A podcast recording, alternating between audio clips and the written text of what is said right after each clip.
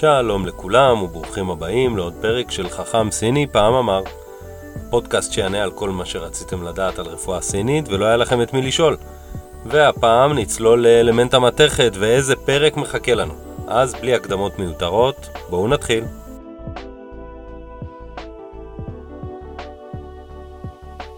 התנועה היאנגית בטבע נעצרה. הפריחה מאחורינו והשיא של הקיץ עבר. התחילה ההתכנסות פנימה, ממש אפשר לראות איך הכל נעצר ומשנה כיוון. הצמחים מתחילים לנבול ולהשאיר עלים, האוויר סביבנו מתחיל להתקרר ולהתייבש. זה זמן האסיף, כל מה שגידלנו באביב ובקיץ נקצר, כדי שנהיה מוכנים לשרוד את החורף. החורף הסיני בצפון סין הוא קר. אם לא מכינים מראש מזון לחורף, לא בטוח שאפשר לשרוד, בוודאי בסין שלפני 2500 שנה. התהליך הזה הוא מעגלי ומחזורי. כל שנה צריך להתכנס ולהבין מה צריך לעשות כדי לשרוד את החורף הקרוב. אין מקום רב לטעויות או לבזבוז. צריך להיות מדויק וברור. החיים תלויים במה שיאסף לקראת החורף. מכאן מתחיל אלמנט המתכת והתנועה שלו בטבע. התנועה היא פנימה, התכנסות, אסיפה, קבלת החלטות, מה ואיפה אפשר לצמצם, כי בפנים, בבית, אין מקום להכל. זה מצריך דיוק וירידה לפרטים. זה מצריך יכולת לוותר על מה שלא רלוונטי. העונה היא הסתיו, והאקלים הוא יובש. הלחות באוויר התייבשה ונספגה באדמה, הטבע מתכונן לקראת החורף. הסתיו הוא עונת הקציר, האסיף. המשמעויות של המילים האלה בעברית כל כך מתואמות ומחוברות לשפה של הפילוסופיה הסינית, שזה מדהים. אסיף, תנועה פנימה. קציר, לקצור את מה שגידלנו, ועכשיו הזמן להחליט מה עושים עם היבול. יש כאן שתי פעולות, הבנה, הבנה של מה שחשוב לנו, וויתור על מה שלא צריך. נראה כאן את המנגנון הזה מתבטא בכל רובד של האלמנט הזה, החל מהפן הרגשי ועד הפן הפיזי, תפקודי, של האיברים הרלוונטיים. אני מאוד אוהב את האלמנט הזה, יש בו משהו קסום, מדויק ונקי. בואו ניכנס פנימה. בכל תהליך צריך לקבל את ההחלטה, לשמור או לשחרר, בין שזה חפץ, אדם, רגש או תהליך שאני עובר עם עצמי. בכל תהליך כזה יש חלק של פרידה, צריך להיפרד ממישהו או ממשהו. צריך להיפרד מרגשות שאני סוחב והם כבר לא משרתים אותי. צריך להיפרד כדי לצמוח מחדש. ובכל פרידה יש גם געגוע. געגוע למה שהיה, לאיך שהיינו, נוסטלגיה. ערגה כזאת, פעם שהיינו צעירים. געגוע עמוק וממושך מדי מוביל לעצב. אני רוצה לחזור למה שהיה, ולא רק נזכר בערגה או נעשה נוסטלגי לרגע. עצב עמוק על מה שהיה וקרה, והרצון לחזור לשם, בלי שאני מתמודד עם המציאות שהמשיכה הלאה, מוביל לאבל. אבל מבטא חוסר יכולת לשחרר את מה שהיה בעבר ולהמשיך הלאה. מכאן אנחנו יכולים להבין רובד גבוה מסוים של האלמנט הזה, שמאוד קשור ליכולת לשחרר דברים לא רלוונטיים או לא הכרחיים, למרות הצער שזה יביא. ההישרדות חשובה יותר לפעמים מהרצון לשמור משהו. כמו אה, שהאדם לא יכול להפסיק לנשום סתם כי בא לו. הנשימה גדולה ממנו, היא הישרדותית. אצל האדם התהליך הזה של הבנה של מה שצריך כדי לשרוד, כדי להתקיים, מכיל בתוכו הרבה רבדים חומריים או בסיסיים מאוד, כמו אכילה, מראה חיצוני, מיניות, דימוי גוף, הגדרה של מי אני ועוד.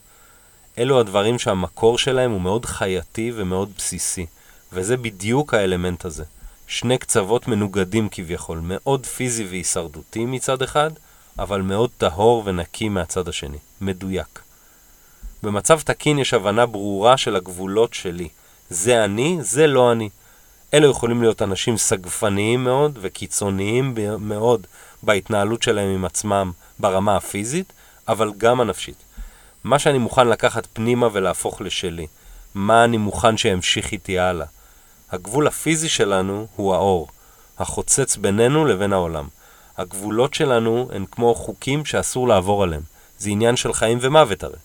והנה לכם אנשים שחוש הצדק שלהם הוא עניין של חיים ומוות, ועקרונות הם עקרונות. אם אנחנו חיים לפי עקרונות ברורים, אנחנו גם יכולים להעיר לאחרים על זה שהם לא מתנהלים בצורה כזאת. ככה האדם יהפוך להיות ביקורתי, כל פרט קטן יהיה חשוב לו. אבל זה לא נעצר בפן הנפשי. הרובד הנפשי של צער גורם לאדם להתכנס בעצמו ובמסכנות שלו. ברובד הפיזי, צער יכול להתבטא במנח פיזי כפוף, כתפיים סגורות, בצ'י חלש שנעלם וזז לאט יותר. הכנסת האוויר תיפגע מהמנח הלא תקין הזה, מה שיוביל אותנו לאיברים שאחראים לביטוי האלמנט בגוף האדם, ועושים בדיוק את העבודה הזאת, שהם הריאות והמעי הגס. מה אני מכניס ומה אני מוציא. לכל דבר קטן יש חשיבות. השאיפה פנימה מכניסה לריאות אוויר, שמכיל בתוכו חומר מאוד מאוד חשוב וחיוני, חמצן, ובנשיפה הריאות מסלקות חומר מזיק ולא נחוץ, פחמן דו-חמצני. התהליך הזה קורה כל הזמן, והגוף בוחר בכל רגע בין מה חשוב לו למה לא חשוב לו. אי אפשר להפסיק או לסטות מהנשימה, החיים שלנו תנועים בזה. האיבר היאנגי, במעי הגס, גם הוא עושה תהליך של סינון כזה, ואולי הוא פחות מוכר, למעי הגס מגיעה הצואה, שהיא פסולת שנותרה בסוף כל תהליך העיכול, ועוד רגע ממש תמצא את עצמה מחוץ לגוף. בשלב הזה המעי הגס סופג לתוכו בעיקר נוזלים ומלחים שלא נספגו לאורך הדרך במעי, וזה בגלל היכולת של האלמנט, אלמנט המתכת, להבין מה נחוץ ומה לא. בנוסף, יש לו גם חשיבות מאוד גדולה בשחרור הפסולת הלא הנחוצה. תחשבו מה קורה לגוף שסוחב את כל הרעלים האלה, את הפסולת הזאת, ולא משחרר אותה. עכשיו תגידו, האם הפסולת היא רק פיזית? מה לגבי מחשבות או מצבים לא, שאנחנו לא משחררים? איך הם פוגעים בנו? בנוסף, משויכים לאלמנט המתח, המתכת גם חוש הריח, והאף כאיבר חישה. מה שמעניין לגבי חוש הריח זה שהוא מעורר את הזיכרון שלנו באופן מהיר וישיר יותר מכל שאר החושים. אנחנו יכולים להריח משהו ולהיזכר בתמונה או בסיטואציה. לי למשל זה קורה הרבה עם אה, אוכל וריחות של אוכל שמעלים לי זיכרונות מהילדות. שוב, מעניין לראות את הקשר שהסינים עשו בין ריח לאלמנט המתכת ועל היכולת שלו להעלות נוסטלגיה וזיכרונות. איבר נוסף שקשור לאלמנט המתכת הוא האור. האור הוא הניתוק וההפרדה שלנו מהסביבה, הגבולות שלנו, אבל יש לו עוד הרבה תפקידים לפי התפיסה הסינית. הריאות והאור כחלק מהמערכת משמשים בתור מערכת החיסון הראשונית שלנו. מנגנון הגנה, הגבול הראשון שאותו חיידק או וירוס או כל גורם פתוגני חיצוני אחר צריך להתמודד איתו לפני שהוא נכנס לגוף שלנו. הריאות אחראיות לרובד החיצוני הזה של הגוף, ואחראיות לסוג מסוים של צ'י, שנקרא הצ'י המגן. הוא זה שזורם בין האור לשרירים ומונע מכל מיני מחלות לעשות בנו שמות. מאוד הגיוני שהריאות יעשו זאת כי הן מייצגות את אלמנט המתכת. מה חשוב וצריך להיכנס, ומה לא. אז מה זה אומר על אנשים שכל הזמן חולים? מה זה אומר על אנשים שנדבקים מכל אדם חולה שעובר לידם? שאלות חשובות שנעלה עליהן בהמשך הדרך. הטעם שמקושר לריאות הוא חריף. זה הטעם המקובל שמדברים עליו באלמנט הזה. אני אוהב יותר את ההקשר לטעם המתובל, מה שנקרא ספייסי. בעצם הכוונה היא לטעם שממש מעט ממנו יעשה אפקט משמעותי. כמו תבלין שעבר צמצום וייבוש והפך להיות תרכיז של טעם. שוב, זה בדיוק התדר של אלמנט המתכת. מה, מה שצריך בכמות מדויקת והכרחית זה מספיק. לא צריך את כל ההגזמות המיותרות. קשר נוסף שחשוב לי להדגיש ולחדד הוא הקשר בין הריאות לבין תנועת הצ'י. אחד התפקידים העיקריים והחשובים של הריאות לפי התפיסה הסינית הוא שהן אחראיות לצ'י בגוף האדם. אבל רגע, אמרת שהכבד אחראי לצ'י, לא? שוב פעם אני מתבלבל. אז כמו שדיברנו בעבר על ההקשר של הלב והדם, וההבדל בין ההקשר לכבד והדם, גם כאן יש הבחנה בין הריאות לצ'י ובין הכבד לצ'י. הריאות אחראיות לצ'י, ומי שאחראי לתנועה ולזרימה החלקה שלו הוא הכבד, וההבדל הוא קריטי. הריאות וכל תהליך הנשימה, הנשימה הוא כל כך בסיסי וראשוני. אה, נגיד שתינוק נולד, הדבר הראשון שהוא עושה זה לנשום ואז לבכות. כשאדם מת, הוא נושם את נשמתו האחרונה. אי אפשר לחיות בלי אוויר, זה הבסיס. אוויר וצ'י הם מאוד מאוד דומים וקרובים גם בתכונות שלהם וגם בתפקיד. בעיניי לפחות זה מאוד הגיוני שהריאות אחראיות על שניהם.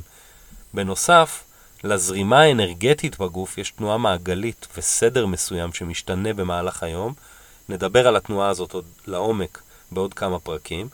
וכמובן שהיא מתחילה בריאות, או בביטוי האנרגטי שלהם לפחות. אפילו הדופק, אותו כלי הבחנתי מרכזי וחשוב ברפואה הסינית, נבדק על היד של המטופל במסלול האנרגטי של מרידיאן הריאות.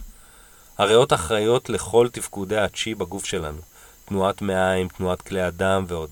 זה מסביר את הקשר, שהיום הוא יותר ברור ומוכר, של נשימה תקינה ועמוקה לבריאות פיזית ונפשית.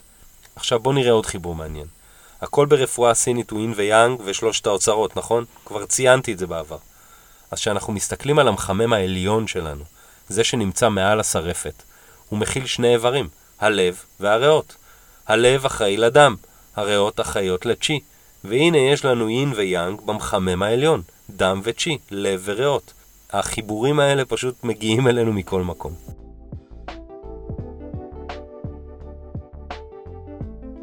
אני לא יכול uh, להימנע מלעשות השוואה בפרק הזה בין אלמנט המתכת לאלמנט העץ. התנועה של הצמיחה וההתרחבות לבין התנועה של ההתכנסות והדעיכה. זוכרים את החלוקה של האלמנטים ברמת השן, ברמת השמיים? מיקמנו את האדמה במרכז, האש והמים למעלה ולמטה, והעץ והמתכת בצדדים.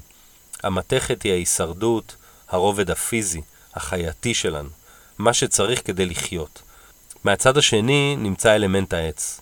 הצמיחה, ההתפתחות, השגשוג, האגו. לא סתם הם ממוקמים זה מול זה. הם בעצם שני קצוות של החיים שלנו, וככה הסינים קוראים לזה ציר החיים. החיים שלנו מורכבים מהרבה גוונים של עץ ומתכת. מה אני צריך כדי לצמוח ולהתקדם, ומה אני צריך כדי לשרוד. מה החלום שלי ומה אני חייב לעשות. אחד מבטא תנועה של התרחבות וצמיחה, והשני תנועה של התכנסות וצמצום. יש הרבה מטופלים שמאוד קל לזהות את הקונפליקט הזה אצלם. הרצון לגדול ולצמוח אל מול מצב של אין ברירה, צריך לעבוד כדי להתפרנס ואין זמן לחלומות. מצד שני יש אנשים שתקועים בעבר, ופשוט מנסים לחיות אותו שוב ושוב, כמובן בלי הצלחה. אי אפשר לחיות בלי שינוי, ואי אפשר לחיות את העבר. אחד העקרונות החשובים והמובהקים בפילוסופיות של המזרח הן שהכל משתנה כל הזמן. זה הדבר היחידי שקבוע בעצם. יש תנועה טבעית לחיים, תהליך של צמיחה וגדילה, רצון להשפיע ולגדול, וממול תהליך של קצירת פירות ועשייה לעצמי ולמשפחתי, ולזנוח את כל מה שמיותר. החוכמה היא לדעת לאזן בין שניהם כל הזמן. מבנה הגוף של אנשי המתכת הוא מאפיין חשוב ויכול לבלבל. בואו נתחיל ואני אסביר uh, בהמשך. מבנה מתכת בעודף יהיה בעל חזות חיוורת עם נטייה לעודף משקל. מערכת העיכול שלהם חזקה והם יכולים לאכול הרבה. זה קשור ליכולת של המתכת לה, לה, להזין ולאגור הרבה. הם סך הכל חברותיים ויכולים להסתדר טוב עם אנשים. הם נוטים לסבול מבעיות עצביות ובעיות uh, לב. גם לבעלי מבנה החוסר יש מראה חיוור, אבל הם יהיו רזים. מערכת העיכול שלהם חלשה, והם יסבלו מבעיות נשימה.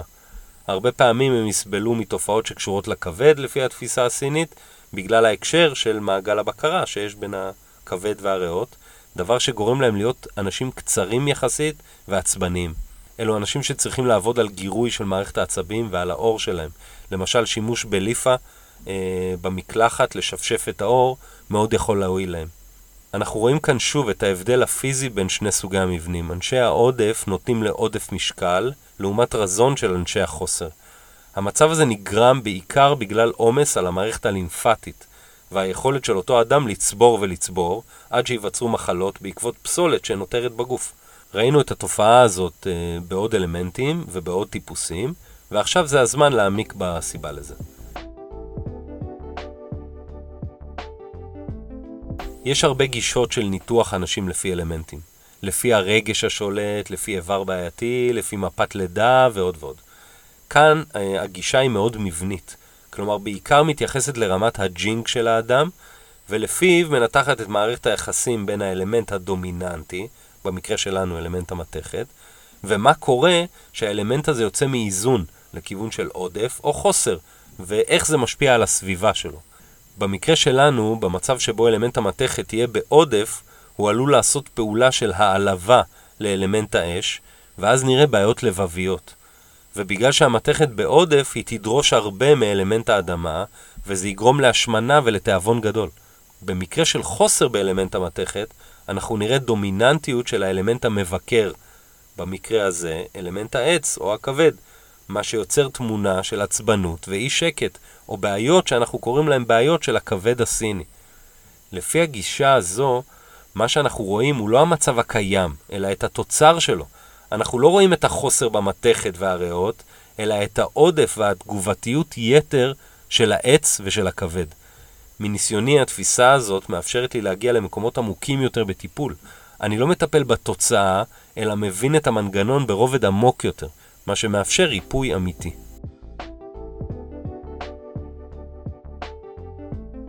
הגענו לשלב הקליניקה.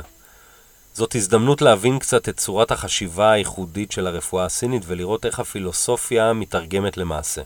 אז בואו נתחיל. את המקרה הזה אני זוכר ממש ממש טוב, זה אחד השיעורים הטובים שהיו לי בהבנה שהתלונה היא רק קצה קצהו של הקרחון. מטופלת סביב גיל 70, אה, הגיעה בגלל כאב גב שקיים בחודש וחצי האחרונים. היא אמרה שזה קרה בפילאטיס, והיא בדרך כלל אה, אדם בריא מאוד. בבדיקה שלה ראיתי בעיקר חוסר של צ'י, וניסיתי להבין מה המקור שלו. הרי פילאטיס זה לא משהו שחדש לה, אז כנראה שיש עוד משתנה במשוואה. שאלתי שוב, האם קרה משהו לפני חודש וחצי שהגב התחיל לכאוב ככה פתאום? לתשובה שקיבלתי לא כל כך ציפיתי. אחרי כמה פעמים שהיא ניסתה להיזכר מה קרה, היא ציינה, בלי קשר לכאב כמובן, שבן הזוג שלה בשמונה השנים האחרונות נפטר במפתיע, בדיוק לפני חודש וחצי. אני זוכר את ההלם שלי ואת ההלם שלה. שלי כי הדהים אותי שהקשר הישיר בין הפגיעה בריאות והאבל לבין חוסר הצ'י שהוביל לכאב בגב. שלה כי היא לא דמיינה בכלל שיש קשר בין האובדן והרגש שמלווה אותו לבין הכאבים שלה. הטיפול שינה כיוון מהר מאוד, והתחלנו לדבר על תהליך האבל שלה.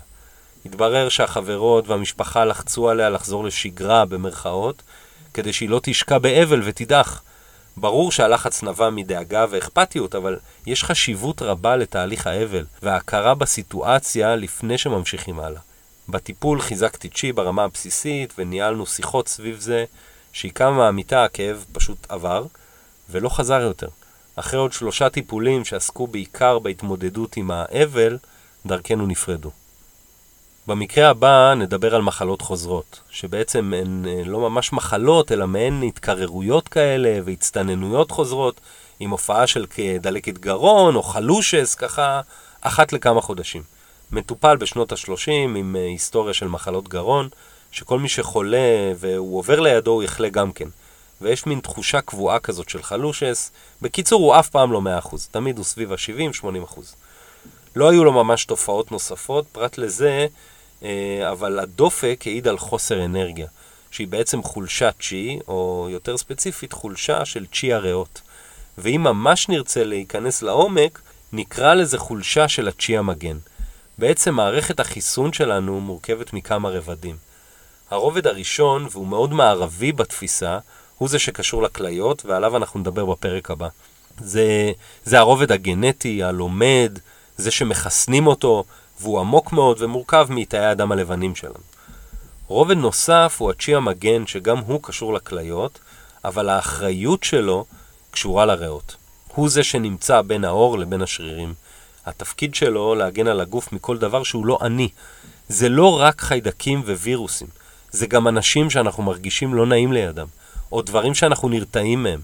זה רובד לא מודע שלנו שעובד כל הזמן, והתפקיד שלו לשמור עלינו. כשהוא חלש, אנחנו יכולים להיות חולים כל הזמן, או אפילו רגישים יותר להערות של אנשים, או למצבים ומקומות שאנחנו לא יודעים להסביר בדיוק למה, אבל אנחנו לא רוצים להיות שם. פשוט רגישים יותר. זאת חולשה של הצ'י המגן שלנו, ואפשר לטפל בזה ולחזק את זה. בטיפול עבדנו בדיוק על זה, שילוב של דיקור עם דגשים לתזונה מסודרת, והקפדה על שעות שינה, בסופו של דבר זה הוביל למצב שהוא לא חולה כל הזמן, ויכול לתפקד ביום-יום באנרגיות גבוהות.